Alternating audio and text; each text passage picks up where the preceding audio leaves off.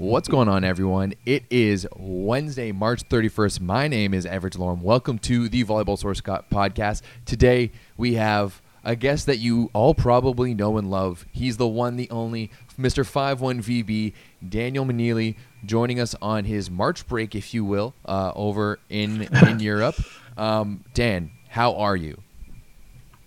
Good. We've got a nice sunny week here in Luxembourg. Absolutely beautiful over here uh, in the old continent. Uh, lots of volleyball this week as well. So always a good week with me. How are you, Everett? I'm I'm doing pretty good. Uh, not so sunny here in Toronto. Actually, right now it's it's starting. It's still cloudy, but it's brighter than it's been all day. So that's a that's that's definitely a plus. Um, but yeah, other than that, Nice. doing doing pretty good. Uh, some pretty decent games to to watch today. Um, but yeah, the past few weeks we've just had a lot of volleyball to watch. It's been fun. It's been exciting. The Discord chat has been lively. Uh, definitely hands down like the best it's ever been. And I mean, you would know since you are like the, like one of the truest of OGs of the dis- Discord chat. You were, I mean, y- actually, you were like the OG of the Discord chat because you started the original one.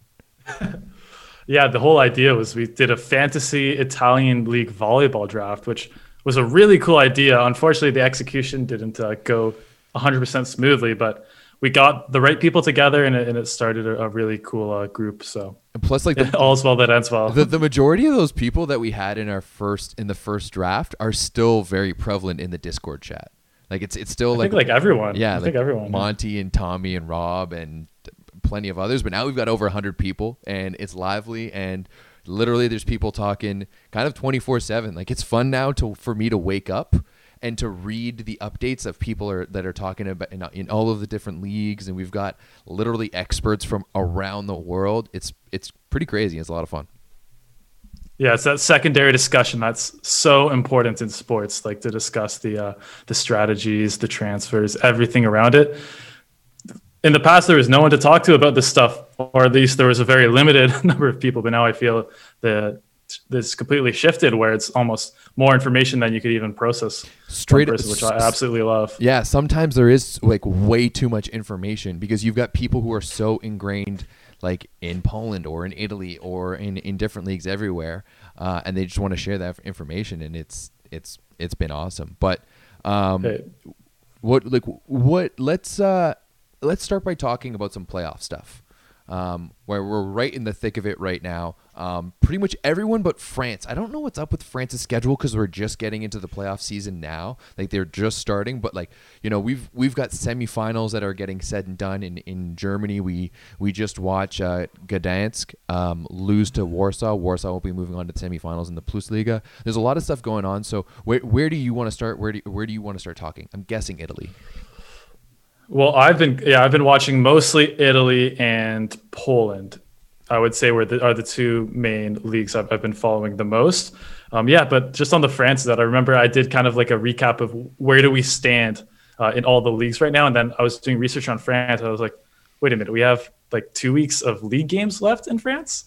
What? Like why? What? Why are they so much later? It was, it was weird. Yeah, it, it it is weird. So we'll have to see. I think their playoff format is a little bit different. I hope, or else they're gonna be they're gonna be going like quite a bit longer than some of the other leagues. Yeah, uh, yeah, but I'm down to start with Italy. I mean, I just finished. Both of us just finished watching a, a pretty good match between Monza and, and uh, Perugia.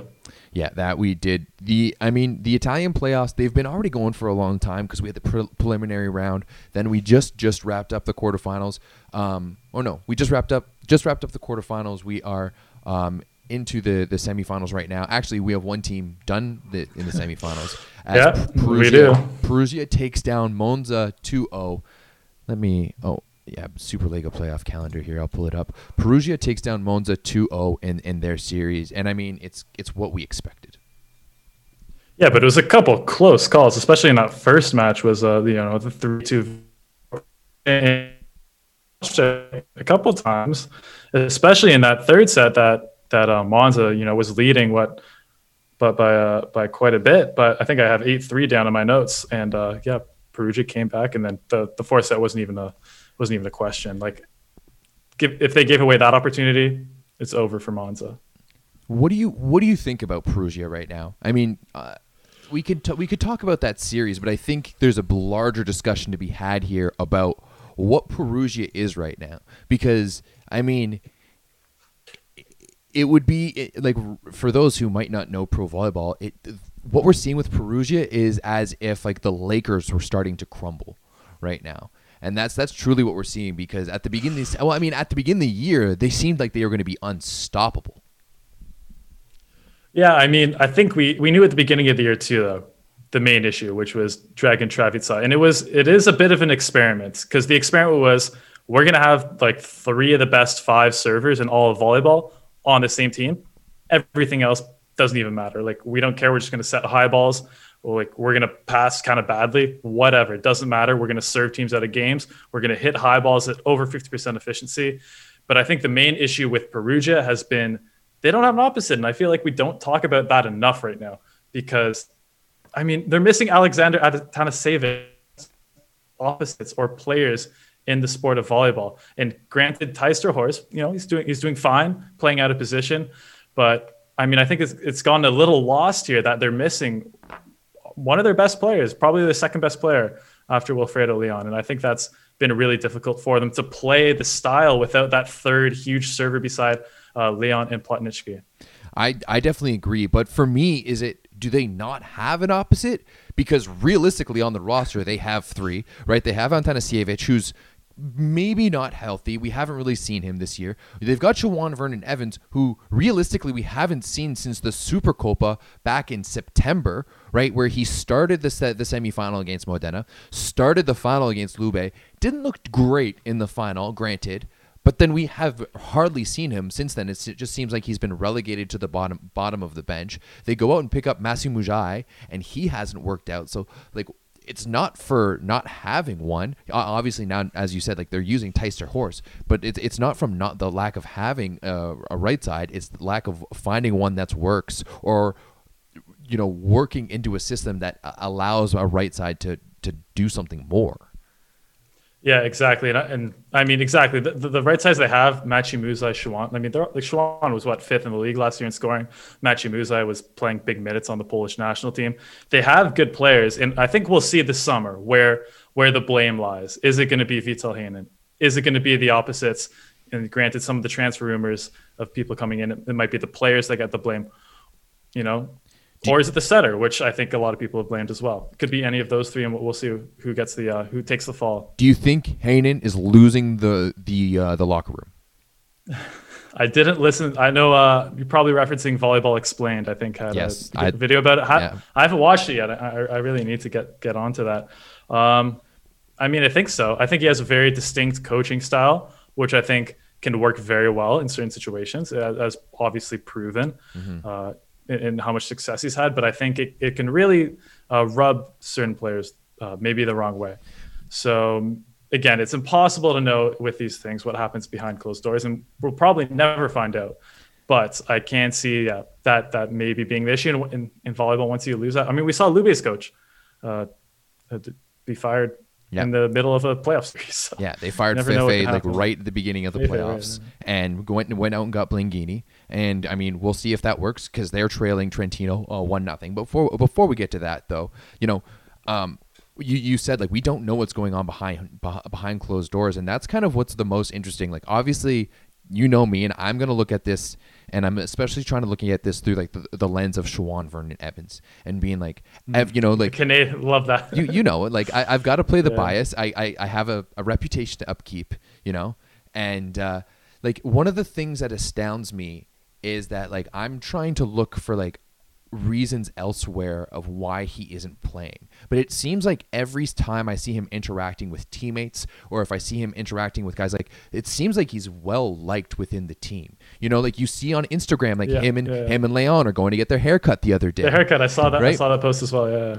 You know, and like like these guys like it's not like Sharone isn't isn't accepted on the team and if he didn't fit in like if there was like some chemistry problem why we haven't seen him for he was really that bad i feel like he wouldn't fit in with the team. Like he, he might be a bit like an outcast but instead like he it seems like he's well liked by the team. It seems like he fits in well but we just haven't seen him. Like we see him sparingly, and it, it's it's always just kind of like a, a token, like all right, Sharone, like go in, you're gonna go into block for this one rotation, or like we're in such a bad sh- spot right now, so we're just gonna put you in, and it's whatever. For sure. Uh, do you think there's a power struggle between Wilfredo Leon and Vital Heinonen? Because this is what I was thinking. I was like, Sharone and, and Wilfredo Leon seem to be very close, right? Um, so do you think maybe there's a bit of a, a conflict there potentially between Leon and I think speculation, speculation. Oh, 100%. Sure. Like, this is all speculation. I think Yeah. that there's a power struggle between Travica and between He- Right. Beca- okay. yeah, right. because I noticed, like, especially in, like, let's go back to, like, the Super Copa at the beginning of the year. And once again, like, watching Sharone Vernon Evans spe- specifically, and that, you know, I, I feel as though, like, you need, and we've, I've talked about this, especially with you before, about you need to give Sharone a specific type of set. He needs a high looping set that's going to come into his zone and fall straight down, right? He's not about like running it fast. And my real, realistically, I don't know if Travica is able to set that set, right? The set that he was giving Sharone often was, was so fast and that he, it wasn't giving Sharone time to set up. And this is why I saw that like his preparation, like he was rushing everything, and especially in transition, like he, it just seemed like he was overthinking it. So to me, it looked like Travica wasn't able to, to set Sharone. That's why they went to to Terhorst. To you can run a faster right side ball, you can set him a shorter ball, and Terhorst is a volleyball player, so he's just going to be able like to cut that off. And whereas like that set, that same set for Sharone, it's Sharone like hitting at his head. I I agree, and I but at the same time, I feel like Sharone, if we're gonna put him in this caliber of you know, he's he's gonna be a, a starting opposite on a good Italian team. I feel like he's good, like he should be able to hit a ball, even if it's not the exact type of setter that he's used to. I feel like at this point, in, uh, is he 20, 22, 23 yeah, but now? I, I just think he hasn't been given the chance. Right? It could be, like, could like be, we're talking about the Super Copa that happened before the regular season even started, right? That's two games into the season, right? And he got the starting job at the at the beginning of it. He played that first game against Modena, and this is like the funniest thing about it too is that Perugia rides like they use him as a guy, like they post him on the Instagram all the time. You go onto their web- website, Sharone is all over the place, and yet you go into the games and you you he- you can't see him, right? And so this is what I think is like absolutely. Do I think Sharone could have figured out that set 100% but it just seems like Travica was just like and 100% once again this is all speculation this is just what I I think and eh, you know if it's right or it's wrong who knows but let's let's let's make something up if we have to because we don't know what's going on right? And it's just it just seems like Travica was just like no I'm not comfortable with him. Like he's not good enough. No whatever and Ah, uh, okay. you know that's yeah. just kind of and and at the end of the day, I do think that Heynen is a player's coach, and I do think at, at the beginning of the season like that, it, it kind of would have been that would have been Heynen being like, okay, Travica, I'm gonna try to work with you. I'm gonna take out. We're gonna not use Sharone Vernon Evans there. We're gonna put in Terhorst, and that's gonna be it. And then now it's just too far gone that you know it, it, it just hasn't been working out because every time Sharone goes in, like he's not that same confident player that we're used to seeing. And when we, you and I know that, like when it's confident Sharone, like he's one of the world's best. Yeah. Well, I think I'd be shocked. I'd be absolutely shocked if uh, if Travica and Heynen were together uh, next season.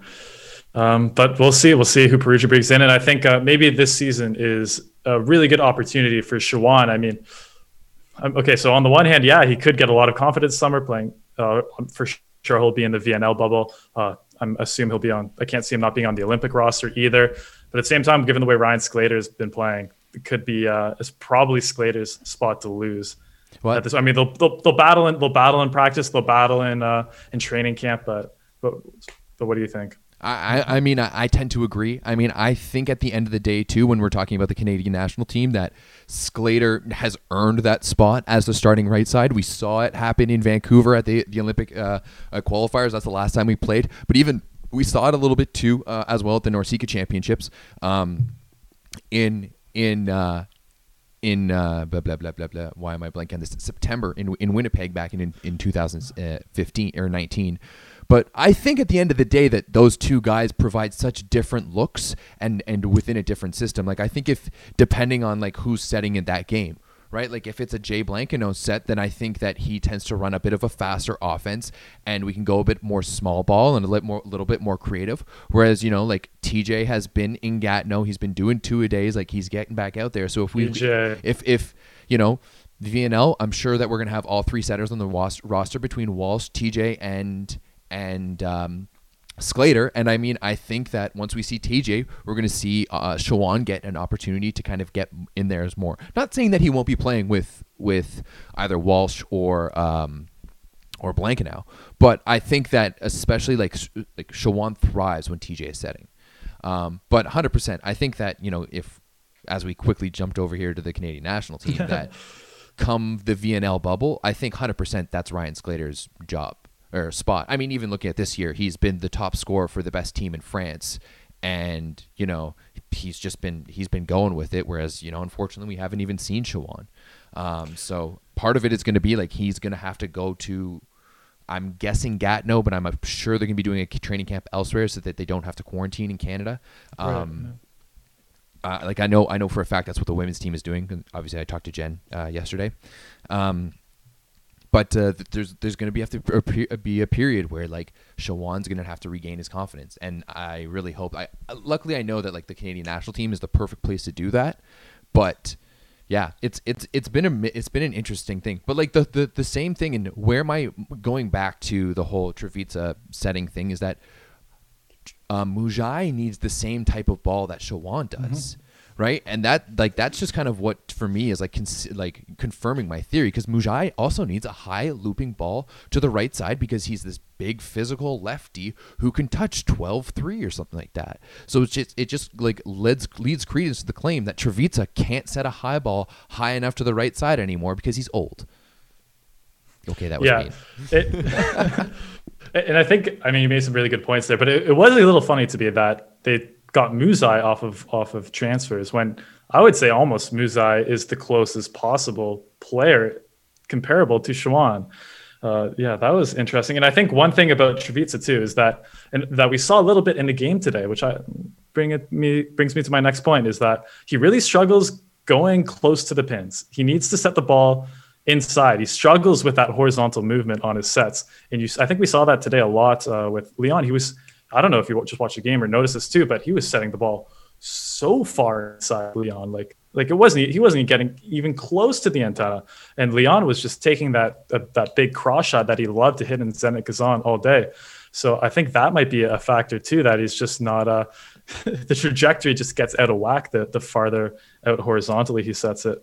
Um, but that's just something I noticed today. And you know what? Leon, like Leon, just Leon had a really good game. now, now that you say that, that I do like. I remember when they lost to Modena, and like in in the Champions League, and the amount of balls that Leon was spraying out the outside, like way outside of five. You know that that four five yeah. line there, and that makes complete sense. If he's getting that inside ball and it's not getting outside his shoulder, and he's having to reach, and the only thing that he can do is kind of that thumb down shot, like it makes complete complete sense. But I think you're right. You're absolutely right when you said that. You know, uh, and Heynen won't be at Perugia next year together because it's it, it's it's just oil and water, and it it's it's not going to happen. And I mean, I I think for for uh, you know, maybe even best case scenario, get rid of both of them.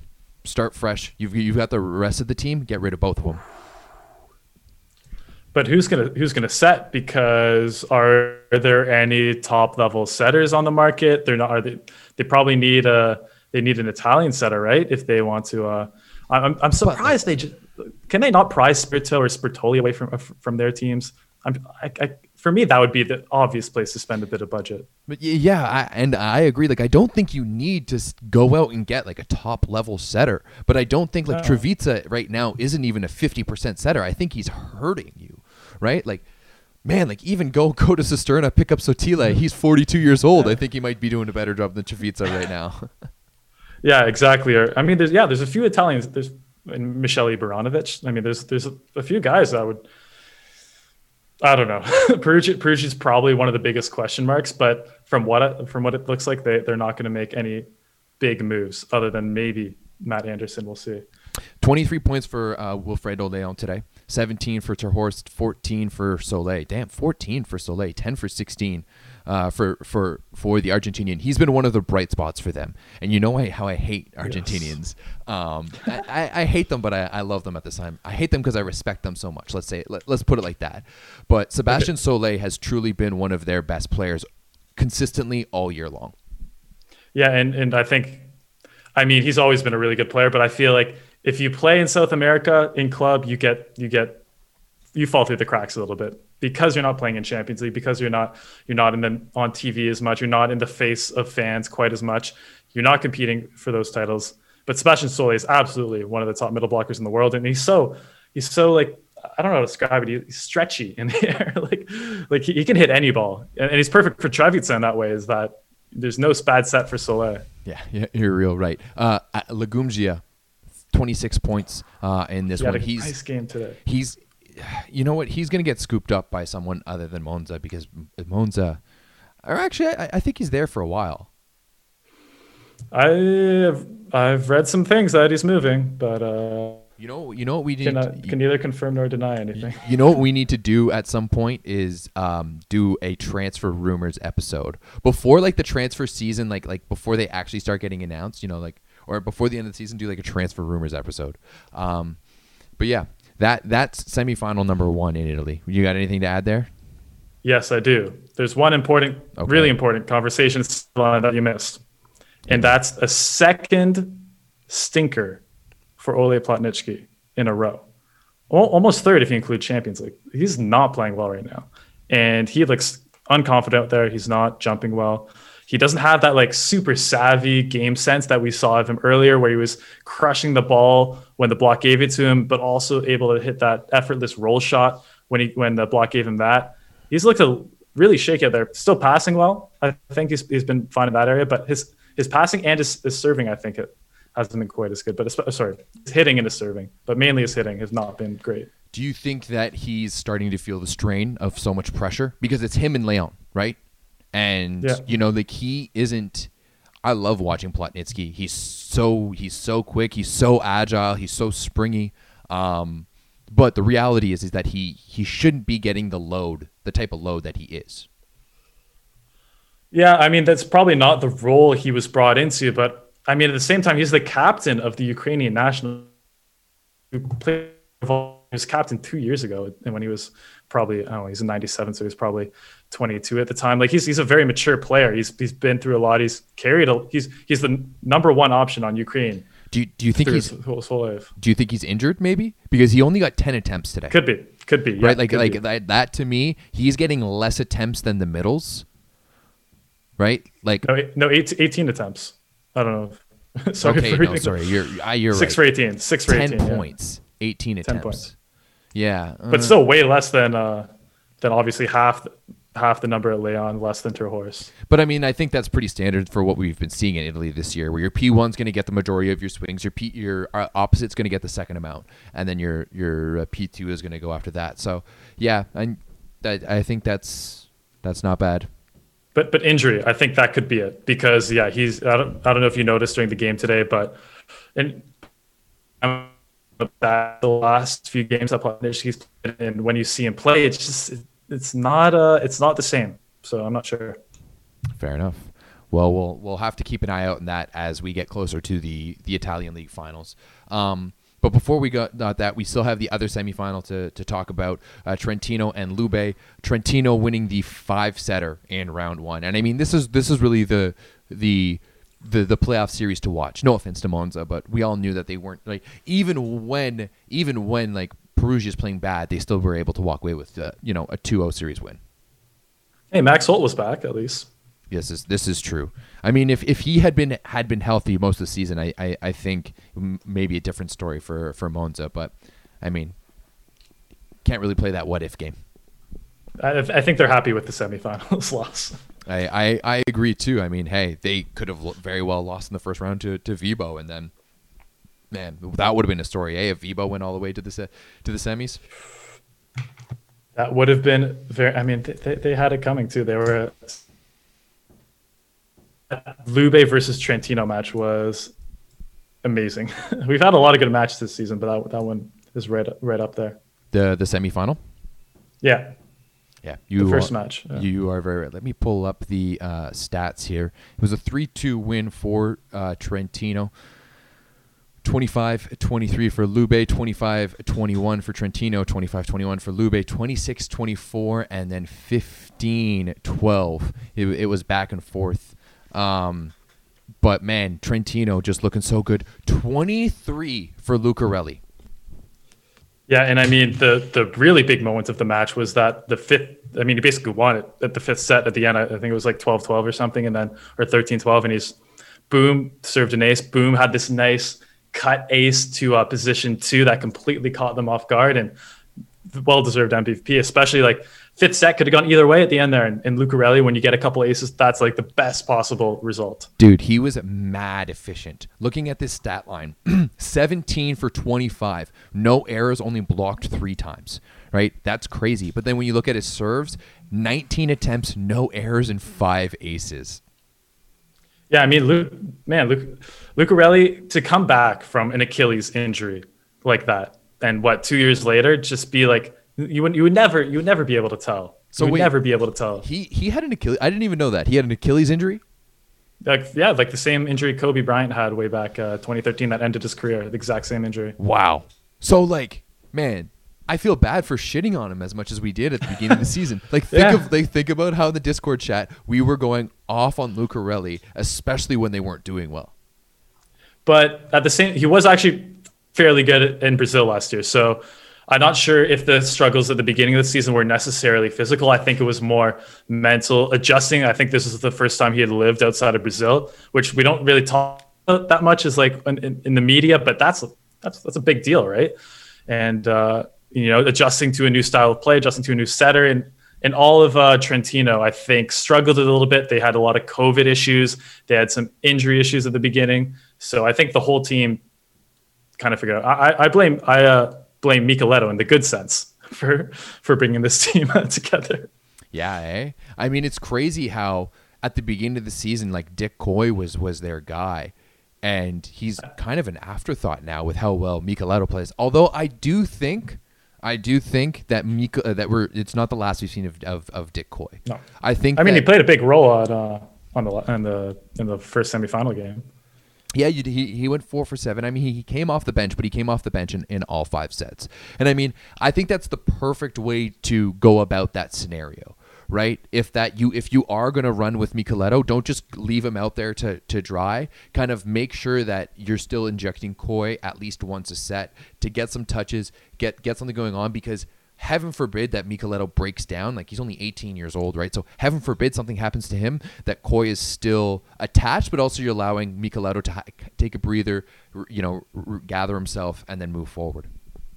Yeah. Plus, I think it was actually really nice to have Dick Kooy come in at the fifth set because I mean, not that Nimir ever or Lucarelli ever get tired, but you know, those legs are a little. Uh, it's nice to have fresh legs coming to the fifth set to have an attacker like Dick Kooy. I mean, we we maybe have been hard on him throughout the season, but at the end of the day, he's he's still quite a good attacker. Maybe the rest of the skills uh, aren't where you want them to be, but but he's certainly a very athletic guy who's crushing balls at, at way above 11 feet. So it's good to have fresh legs, and I think it he he it was perfect perfect coaching job in this game to bring to bring him in when did. I mean, I, I, really think it's a testament to how Trentino. I think maybe that's another thing that we saw Trentino, where they came into the beginning of the season. They're like, all right, we've got Kooy, we've got Podrascanin, we've got Lisinac, we've got Nimir. Like we can kind of like we can kind of maybe almost set a bit more of a, a high ball offense, right? Focus more on bit bit more banging. And for some reason, the kind of maybe it was the the ball control or the serve receive, but they changed something up there, and it started to work out. Yeah, I, I, don't know why they were running such a slow offense at the beginning of the season. It was really strange to me. I mean, yeah, okay, that's the way Nimir likes to play, sure, but you, you have you have Podrashin and Lisinac. I mean, Lisinac, you give him you give him any amount of open net, and he's uh, he's crushing balls. So, I mean, at the end of the day, at, at the beginning of the year, Trentino, I think at the offseason, we we we consider them a superstar team. I mean, we consider them a contender, and we immediately wrote them off because they struggled in the first couple months. Then you know Nimir started setting and uh, all the momentum shifted. But I still think we kind of forget that at the beginning of the season we consider them a top team, and now they're in the super finals. They were five and, and eight. They were five and eight. right? Like it, it Fair, was yeah, fair enough. it was yeah. like they were like sitting in ninth, and it was like, what is going on? But hey, I mean, not only they're in the yeah they're in the CEV superfinals, and they're going to be uh, in the. I mean, let's actually, I'm not going to say that because I I could see Lube turning this around, but you know. We'll, we'll see that. I, I do see Lube winning the next match. Like I see this going to a th- Yeah. to a third a a third game for I, sure. I think it's going to a third as well, but I think that first one could have been deciding. I mean, it. I did. Lube was. I felt like they were going to win in the fourth set. You know, I felt like they were up at the beginning. They they had some momentum going behind them. And I felt like okay, Lube is going to shut the door on Trentino. This is it. And then Trentino just stayed close enough. So you know the drill. Stayed close enough and uh, came back and, and won it 26-24. And then of course Lucarelli with his magic in the fifth set. So I I felt like that was a that should have been a Lube win. But. Trentino, great job, great job to win it for sure. Yeah, absolutely. But you you think Trentino? Are we gonna, we're getting a Trentino Perugia final? Mhm. And then uh, to Yeah, I be think honest, so. I think like I I we saw what happened in Champions League. Like I think the same thing is going to happen again. Yeah, after seeing that matchup go pretty solidly in the Trentino direction. Uh, you know, but like I said, that that's a that is a kind of a long way away from now. You still got a couple weeks, and I think Plotnytskyi, I think whatever's been happening to him, his uh, was affecting him in Champions League as well. I think that Travica and Leon, if they can keep the connection that they did today, which I thought was way better than anything I've seen this season, I think it might be a, a bit of a different series, but that's maybe uh, wishful thinking because it did not look close in the Champions League. All right. Well, guys, you guys heard it from, from the expert of men's pro volleyball, Mr. FiveOne VB. It's it's going to be it's it's going to be an exciting uh, finish to the Super League season. That's that's no there's no doubt about that. Yeah, Um, for sure. Do you want to, where do you want to jump to? Do you want to jump to Poland or do you want to jump to Russia? Poland. Let's do Poland next because again, I just uh, finished watching the last uh, the last uh, match there between Gdansk and uh, Warsaw. Yeah, Gdansk and Warsaw. Um, I thought this was going to go in the direction of Gdansk, and Warsaw looked really, really good today, and Gdansk did not look good. Yeah, I, no, I was full. I'm like, I think I said on my podcast on Monday too that Warsaw definitely, I think, are, are the favorites. I think they've played better this season. I think on paper, they're a better team. I like pretty, I mean, Bartosz Kwolek has been one of the best players in all of Plus Liga this season. I think uh, Mariusz Wlazły is, I mean, he's obviously absolute legend, but has has been inconsistent. And we hadn't had a, a questionable Marius Wlazły game in a while, and I haven't checked the stats, so so I might be wrong on this one. But he did not look uh, that great, and we saw 23% efficiency for Wlazły uh, today. there you go. So the eye test does not fail today. And uh, yeah, it was interesting. Is we saw uh, Jan Król at Okay, opposite. yes. Can you can you back up your claim here? I asked you on the Discord. You come in out of nowhere and you go Jan Król, the Yuji Nishida of Polish volleyball, and I go explain nothing, and he just leaves it, doesn't explain. So I mean, I have to I have to call you up for that and be like, bro, like what's Okay, okay. So this is where that comes from. I I was confused between Jan Król and Jan Fornal because I was just looked looked at this like, mm. which you know my mistake, kind of stupid mistake, but but Jan Fornal the like a 100 like the six foot three 190 centimeters. Jan Fornal's playing opposite. This is this is so cool. And then of course, Król. This Okay. is like six foot seven. But I mean, speaking speaking of Król, he did lead the, the match in scoring, 16 points. He went 14 for 25. Um, yeah, good good outing there by by Król. yeah, just give a quick history on the Versava uh, opposite situation. So we've had uh, we have we've had Jakub Ziobrowski, I think, with the younger kind of guy who played with Kochanowski, Kwolek uh, on their big youth team. Came in at the start of the season, no longer with the team because he was not playing well at the beginning. uh, From from the first time that I watched Warsaw, I like he did not pass my eye test. It- he Yeah, just yeah. he he did not seem like he had the tools to be out there with the rest of those guys. Yeah, so then it's been a bit of a weird situation with them all season. Uh, mainly, they it seemed to have settled on Mihal Superlak, which is why I was a little confused watching the game today. Uh, Superlak, really big, two, 206 centimeter, which is like a six nine opposite. Uh, very uncoordinated, but uh, but kind of gets the job done and uh, puts up a really nice block, which I think is mainly why they had him in there. But you know, yeah, for Sov, another team. I feel like this happened to a couple Polish teams like Skra, where they're they're just basically missing an opposite, and I feel like it's a really important position that you're really going to struggle with if you don't have. But I mean, like you said, Jan Król coming in today and, and leading the match and scoring. I'm not sure. Maybe they, they had kept him like as a secret weapon or something. But uh, I think I think today, Versava played how they, how I kind of thought they would play against Gdansk this series. Because uh, to be honest, I'm surprised. Even though it was a close series, I'm surprised that Gdansk uh, even even brought it to three games. Wow. Okay. Fair enough. I mean, Warsaw is definitely. I feel like Warsaw, where they're at now, was so far from where they thought they would be at the beginning of the season. You know, you have Szalpuk who's on the bench now, and you know Ziobrowski's yeah. gone. You know, I, I think that I, I I think I have more respect for them now, looking at how well they've been able to kind of persevere and make it to the semifinals. Yeah, for sure. I mean, I don't know. I feel like expectations might. I mean, Ant- losing Antoine Brizard obviously a huge blow. Um, losing Artur Udrys, which he's not an incredible player, but he's still better than any options they have at opposite right now. Uh, so yeah, they did lose a few important players, and I think, like you said, Szalpuk was the, their big guy that they brought in, big signing, and who knows what's going on there. But uh, he he obviously hasn't been playing for most of most of the season, and we've been, had Grobelny and, and, and in there. But I mean, Grobelny has been has been good all all season. And I mean, like Grobelny just doesn't. Um, he to to me, he's a bit of an anomaly, a bit of enigma, because he's a bit undersized. Like he doesn't seem like he would work out in Poland. Um, like to be honest, like he, he he almost seems to me to be like a lesser version of Szalpuk, but at the end of the day, he has outperformed him all year long. Um, I'm, how, how, do you mean? just I, am just looking at the height difference. um, yeah, okay, but I guess in, in, in the way that that they play, like Szalpuk has never been like a, a big banging guy. Yeah, that's that's true. You know, yeah, it's kind of one of those weird, like really tall, so he has a good block, but but he's but more he's, really he's more of a flowy player. Uh, absolutely, yeah, like yeah, he yeah. he's never been the type like t- type to to swing like to swing hard, you know, to to get you know big kills. Uh, but Grobelny is the same way, and Grobelny is just he's got great ball control and uh, he moves his feet really well. He gets the, the the ball really well, and then he's able just to manipulate the ball.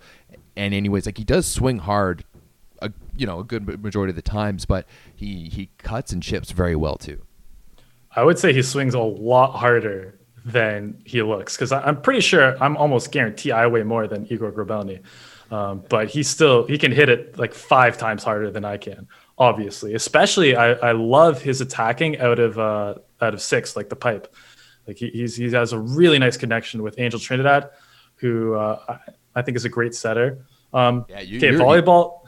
You're Sorry, high on Angel Trinidad, hey? Sorry, go ahead. Always, always. I, he's underrated, man. He's he's a great player.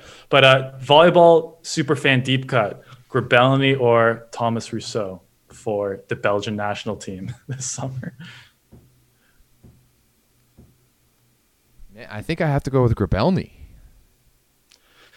Yeah, he's he's looked pretty good. He's looked pretty good and uh, passing well, hitting well. Doesn't doesn't really have the blocker serve, but uh, Rousseaux hasn't been. Uh, is, is he's been he's been good, but not not great this season, right? Is on, Belgium on like is Belgium like a, a underrated team that no one's kind of thinking about heading into the VNL? Uh, I I think they would be if they were playing in VNL. Are they not? Are they not in VNL? They should be. They're good enough to play, but uh, I believe they were one of. Maybe oh, I have to go check. It's been so long since VNL. Yeah, I don't. I know they're in on the uh, women's side because I, I checked. I checked yesterday when I, I was feel talking. like VNL. Yeah, I can't because I've already done. I've already been like looking ahead to VNL, doing some VNL preview stuff, but uh, I feel like they're one of the European teams that got lost in the shuffle. Like, because uh, I feel like Germany is in VNL, but Belgium isn't. Interesting. But we can we can do a quick check on. Yeah, Belgium is not is not in VNL on the men's side. Oh well. Oh well. Then scratch that. Yeah. but they'll be in the European Championships. And European Golden League. All right then. Now was that that was the the semifinals, correct? So Warsaw's moving on to the finals. No, that that was the quarterfinals. Um, no, that was the last quarterfinals because we have Zaksa versus Skra, and then Jastrzębski will play now uh, Warsaw. yes, okay, that is correct. It hasn't it hasn't updated on the Plus Liga website. That's why I'm that's why I I'm wondering. Uh, but We're doing a, we're doing a live reaction here, Everett. We're right after the game. I guess I guess that's true. We're just like but we're just like Bill Simmons. So lo- lo- looking at those two matchups, Zaksa against Skra. Sorry, Skra. I yeah. I hate that I agree with you, but uh, yeah, I agree with you on that. I mean, it's it's from what we've seen from Zaksa this year. I'm I'm expecting like I would be surprised if Skra won a set. Wow, no, I don't agree with that. I think Skra will, will be competitive a little bit. Yeah, you think so? I mean, I just think that again, like uh, like like Warsaw, like I mentioned earlier, the biggest. I think. I mean, they have a few issues, but one of them was definitely their opposite with Dusan Petkovic not really playing that well. But I feel like he's he's been the best version of, of Dusan Petkovic we've seen in a while in his, his last few matches. And I think, I mean, Scott destroyed Varsovia. Like that's a that's a little bit indicative of uh, of maybe there's something something more to the Skra team that we thought they had at the beginning of the season. I don't know, but obviously there's still there's still other issues with the team. But I think with Taylor Sander, Ebadipour, Petkovic, Biniak, uh, and then Kloser or or uh, Huber playing playing well. I, I On guess paper, if, if you didn't know anything about the seasons of these two teams, that's competitive. That that's fair. And and also I also think that there's something to say about a club like Skra that has so much history and so much pride and like it means something. And I'm not saying it doesn't mean anything to wear the Zaksa jersey, but like playing for Skra is you know it's up there. You know, it's like playing. It's like I played for Manchester United. I played for the Yankees. You know, like it's up in in volleyball terms. In volleyball terms, you know, like it. It's one of the if you when you start following pro volleyball.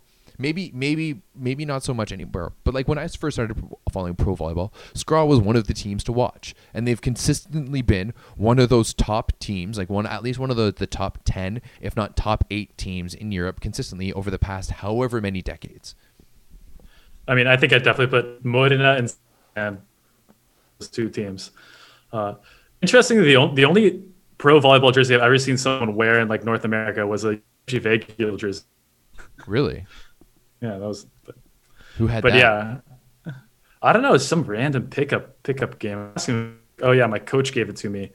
He didn't know where like where it was from or anything about pro volleyball, but Interesting. Okay. we'll see. In, in ten years' time, you're going to be seeing people with Leon jerseys, with Ngapeth jerseys, with Legume jerseys. Dude, I I would love to see us like take a few sponsors away from our jerseys and start because we've got some swaggy jerseys. Like that jersey you've got in the, the back on your back wall there. That's a nice looking jersey, right? And you you we've seen in soccer or football if you're watching this in Europe, um, how you know these football jerseys have become fashion items in a lot of senses, and I'd love to see that same thing happen with volleyball. So yeah, let's let's start buying let's start buying volleyball jerseys and, and wear them out to the bars and clubs. I'm, I'm one step ahead of you. Next time we're going out Everett, my Leon jersey will be uh, will be worn. Um, but let's get back to uh, Skra versus Zaksa. I think, I think, I think we both agree Zaksa will win. I think Skra will give them more of a fight, but at the end of the day, Do you I think think, Zaksa's Do you think Skrull wins a match? no, no, but I think I think they'll win. I think we'll see one five setter and one like a three one.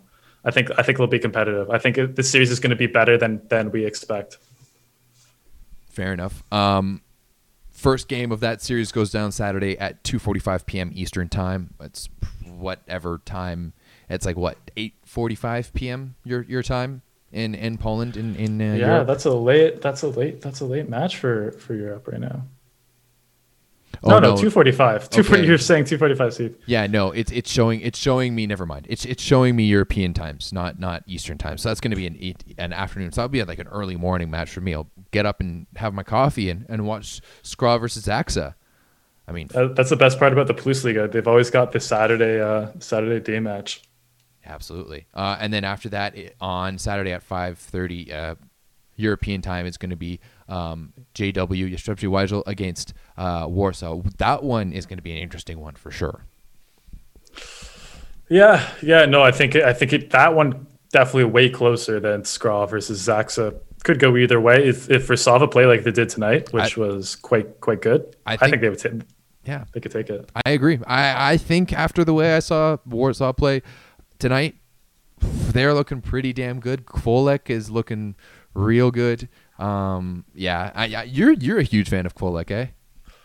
Yeah, I mean, I, I feel I feel like this Polish group. I've been hyping them up and like for like, and, like following them now. for a yeah. few years. Like, but they, I mean, the, the, the level they were playing at when they were on their youth teams was like, I was like, I can't, I can't even imagine what it'd be like playing them in high school. Like when you were 17, you'd be like, oh my god, these guys are like, it's like Toronto Crush times like a hundred, like how how like how yeah. good they would be.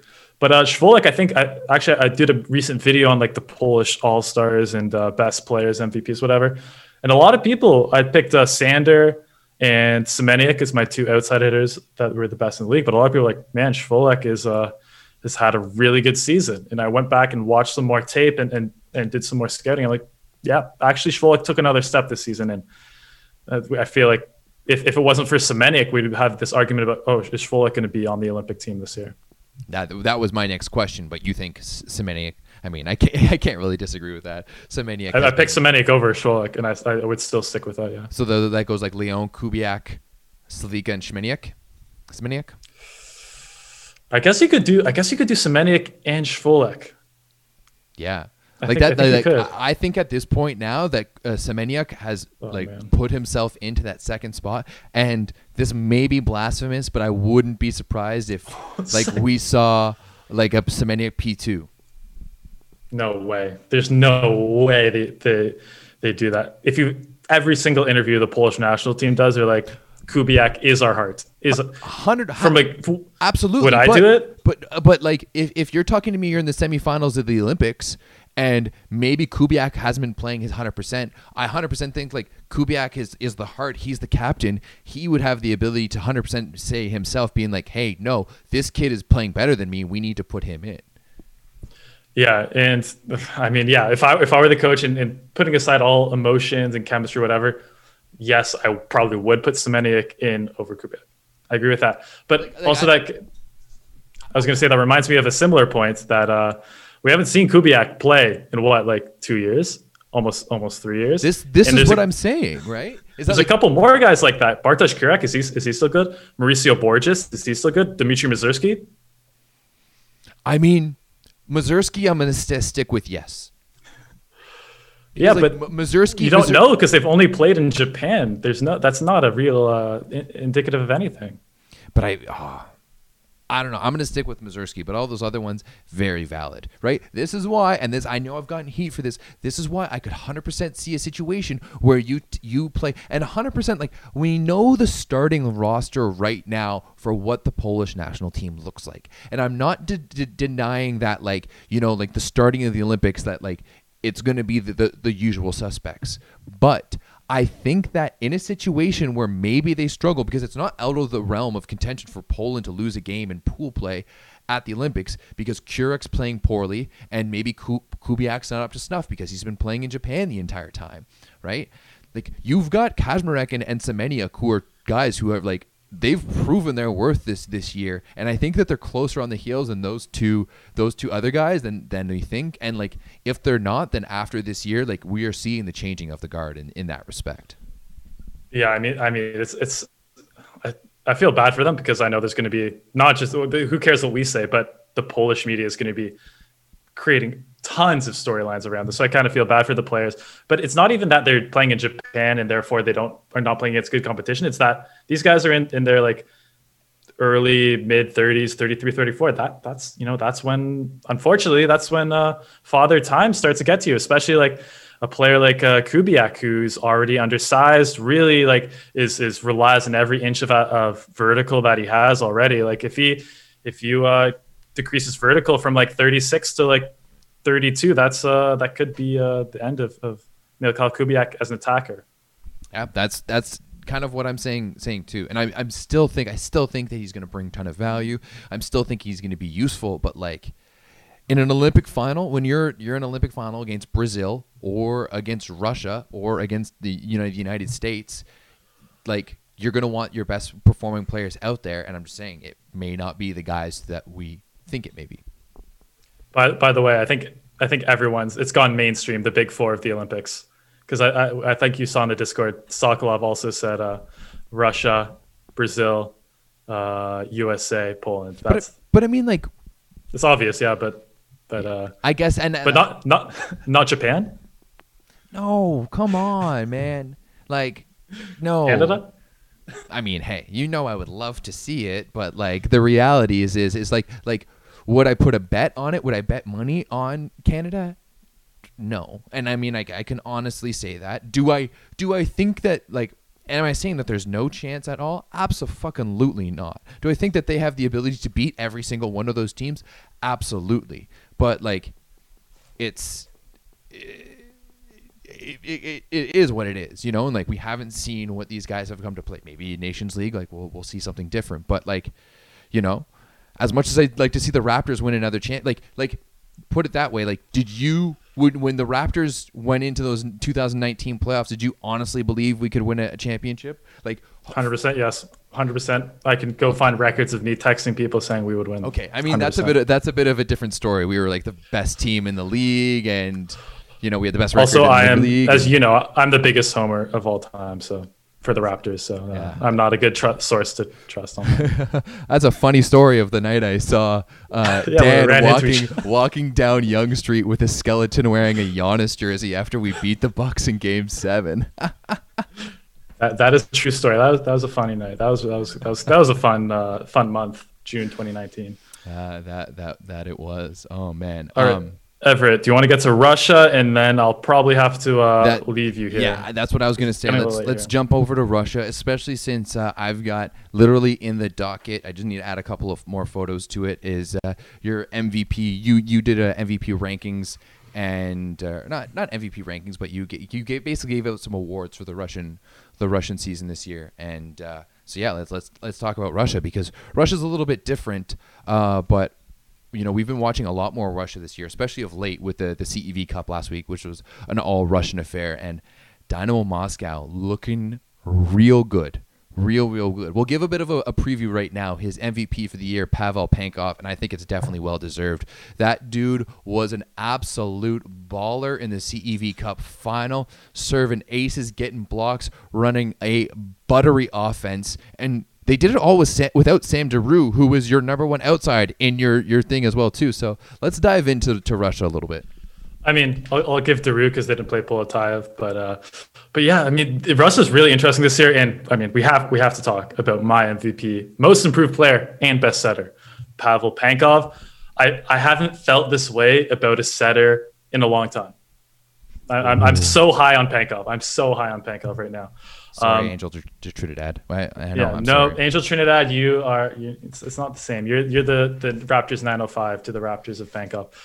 I I feel like we have we've had the same few setters the last few years. We've had Toniutti, we've had Giannelli, It was it was great, but he, has been we've known he's been good since 16, so he's been around for five six years. We've had uh, Micah Christensen. Mm-hmm. We've had uh, Gianna De Cecco. We've had Bruno. And I feel like they're they're so far above every setter. That is, it's not boring, but it's like, it's like okay, like I feel like watching these setters is a completely different experience from everyone else. But the way Pankov, Pavel Pankov, has been playing this year is like is uh is unbelievable. And I'm gonna give you my player comp. Can can you guess who my player comp for Pavel Pankov is? Russell Westbrook. Uh, volleyball player. Oh. I don't know. No. Micah Christensen and here's why. Very athletic, great blocker, great server at the setting position. And, and one thing I really like about them, the very high contact point, uh, which is great. But high contact point, and I, I, think we've talked about this before, but a lot of high contact point setters struggle with the middles. But you've seen the way that Pankov connects with uh, Demi- uh, Ivan Yakovlev this year has, has been awesome. Like he he really can still I don't know how he does it, but he really has that like elite like one percent level precision that you need uh, to combine a, a, high contact point with being able to set fastballs to the middle and outside. And I don't know, just he has the precision, he has the athleticism, he has uh, it really reminds me of Micah Christensen. You know what? I I agree. I, I 100% agree from the way that that you you're taking that from. But for me, he's he brings a different attitude to the setting position that we don't Yeah. really see, and that's kind of what impresses me the most. Like this dude, you know who he rem- reminds me of is is the Russian beach player Krasilnikov, the guy who won the the beach world championships. Like where he is just gonna go and Yeah. straight up ball out. He's going to do the dirty things that need to be done. He plays with a bit of an edge. He plays with emotion. He plays with a bit of a chip on his shoulder. And he's just like a thorough leader. And like he's electric to watch. It's so much fun watching him him set this team. And like Dynamo Moscow has been one of my most favorite teams to watch all year. And with with this pool A of semifinals coming up in the Russian league, it is going to be electric.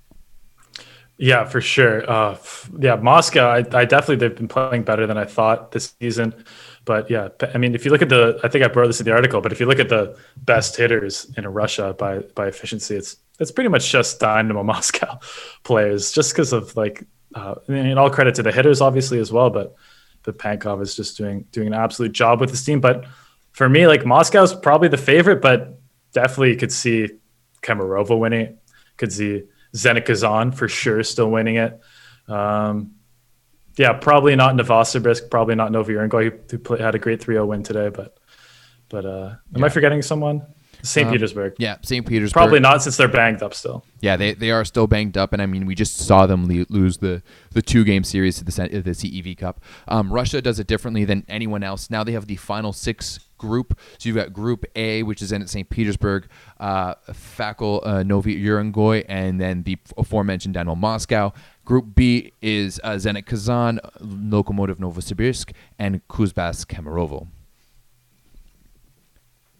Yeah, so I mean, I, I haven't done I haven't done any previous stuff prepared for this, but I would just from hearing that I would say probably oh I would say Zenit Kazan versus Moscow, which I would I would love to see. Kemerovo is it would be obviously a very good possibility as well, but uh, but I still I still like Zenit Kazan. I feel like they'll have a bit of a a chip on their shoulder after. I mean, they they they were so close to getting to the super finals. They were like, and of course, we're going to forget this because that's the way it happens in sports. We're going to be like, oh, wow, Zenit Kazan choked again. But like nine times out of 10, they, they probably make the super finals. Yeah, absolutely right. And they they were so close. And that's another team who was doing terribly. Like, we lost eight in a row at one point, and has really turned themselves around. But I I I think it's a toss up between them and Kuzbas. Definitely. I mean, we have to see what Ivan Zaitsev is going to be able to do in in in that match specifically. Uh, how how do you, why do you say that? I, I just wanted to like I, I think that Kuzbas has or Zaitsev has the ability to kind of put Kuzbas on his on his his back like that and Okay. carry them to a final in in you know a one game situation against Kazan. Yeah, for sure. And I think that's the impression I've got. I was just asking because that's like that's what I think about Kemerovo as well. That it's like you have this like I would say the best block up there. Maybe uh, I'll have to check, but yeah, probably the best block in all of volleyball uh, between a couple of insanely good middle blockers. Maybe Dynamo Moscow's up there as well.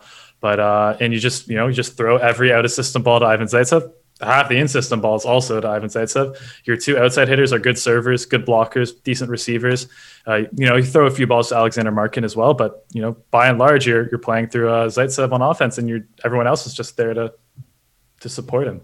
Yeah, absolutely. And I think that Zaitsev is one of those players that if he gets hot, you might not stop him, right? It, and, and I don't know if it, it. He's not necessarily the type of player that can withstand that type of heat, and he's uh, he's always going to be good. I'm not saying that he kind of moves up up and down, but there's sometimes where Zaitsev is, you know, not like that. I think there's some sometimes when Zaitsev can be untouchable.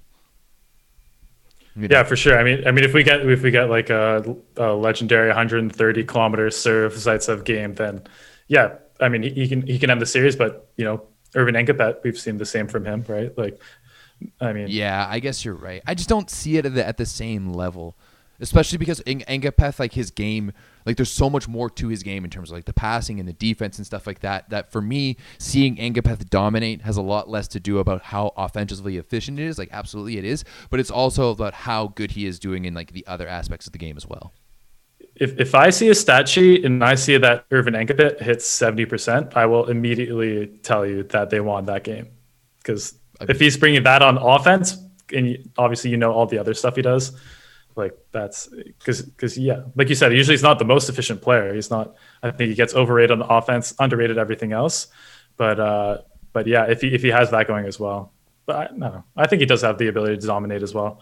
Um, but Kazan, we'll see. Who know? We're gonna hear stories about Kazan because there there was definitely some weird stuff going on this season. Yeah, hundred percent. I mean, Bednorz. I don't know if where he's gonna go stay after this. Uh, probably back to Modena, where he had a fantastic season last year, and like an all-time great season. As you know, News keeps posting that that one graphic in, in the in the chat about the, the best seasons over the past uh, ten years. Um, but yeah, I, I think it's it's definitely going to be interesting. The uh, Russian playoffs get kicked off on Monday, April fifth. So okay, so very quite soon. Yeah, that's that's Monday. A little break. What what day are we today? Wednesday. So in like four days. Yeah, I'm just trying to think if there's any good other good stories in, in Russia. I guess uh, uh, Novi Urengoy with uh, Denis Bogdan and, and Dmitry Volkov has had a great season. Can we talk about uh, Ask versus Novi Urengoy today? The, the, the the beef about how Ask showed up and had to stay oh, yeah. in a hosp- in a hostel. Did did you? Sure. I mean, I have no idea what I read about it a little bit from you guys, but I have no idea what actually happened. Oh, basically, like because if you've ever like Novi Urengoy is, have you ever looked at it on a map? Like it is like oh yeah, it's way north uh, of Russia. But they do they, they play they play in uh, Moscow or, or they live in Moscow. One of those two. Oh really? I think they live in yeah. Moscow and play games in, in Novi Urengoy. Yeah, I think I think that's the. Uh, I think because there's yeah, you're right. It's it's it's because it's, uh, it's, it's random. Ba- basically, what happened was that Novi Urengoy couldn't find a hotel room for this playoff. Or sorry, Fakel, yeah, or you know, sorry, Ask couldn't find a hotel room in Novi Urengoy for, for this game. And they asked the club to find something for them. And the club went out and found them a hostel that didn't have showers, had like these small single beds, like no food, like toilets weren't working, like the pictures were hilarious. Um, and they were they were not happy about it.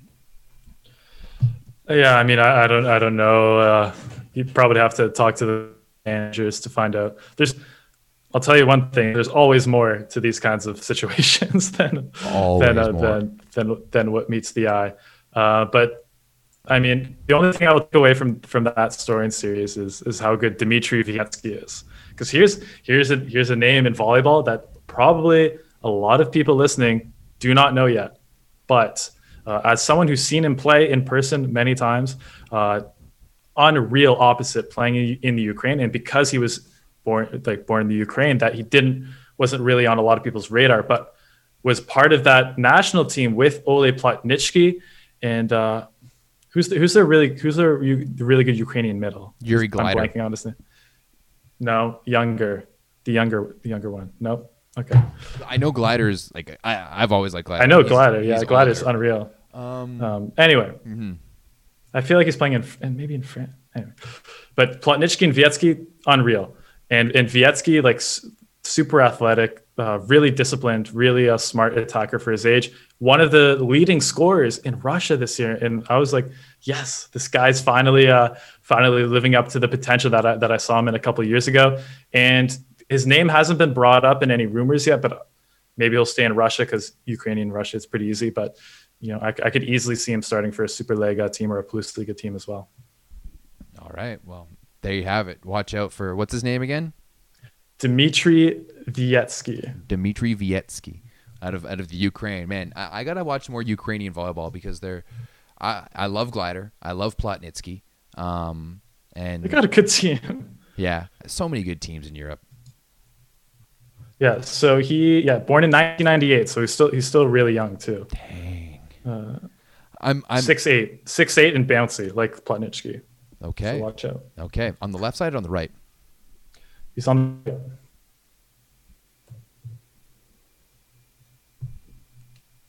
Oh, sorry. You Right must. side. Oh, you're on the right side. Okay, Oh, sorry. You must position have, two, yeah, yeah. You must have cut out there just as just as you said it because I did not I did not hear that. All right, he's no on the right. worries. All right, Dmitry Viietskyi.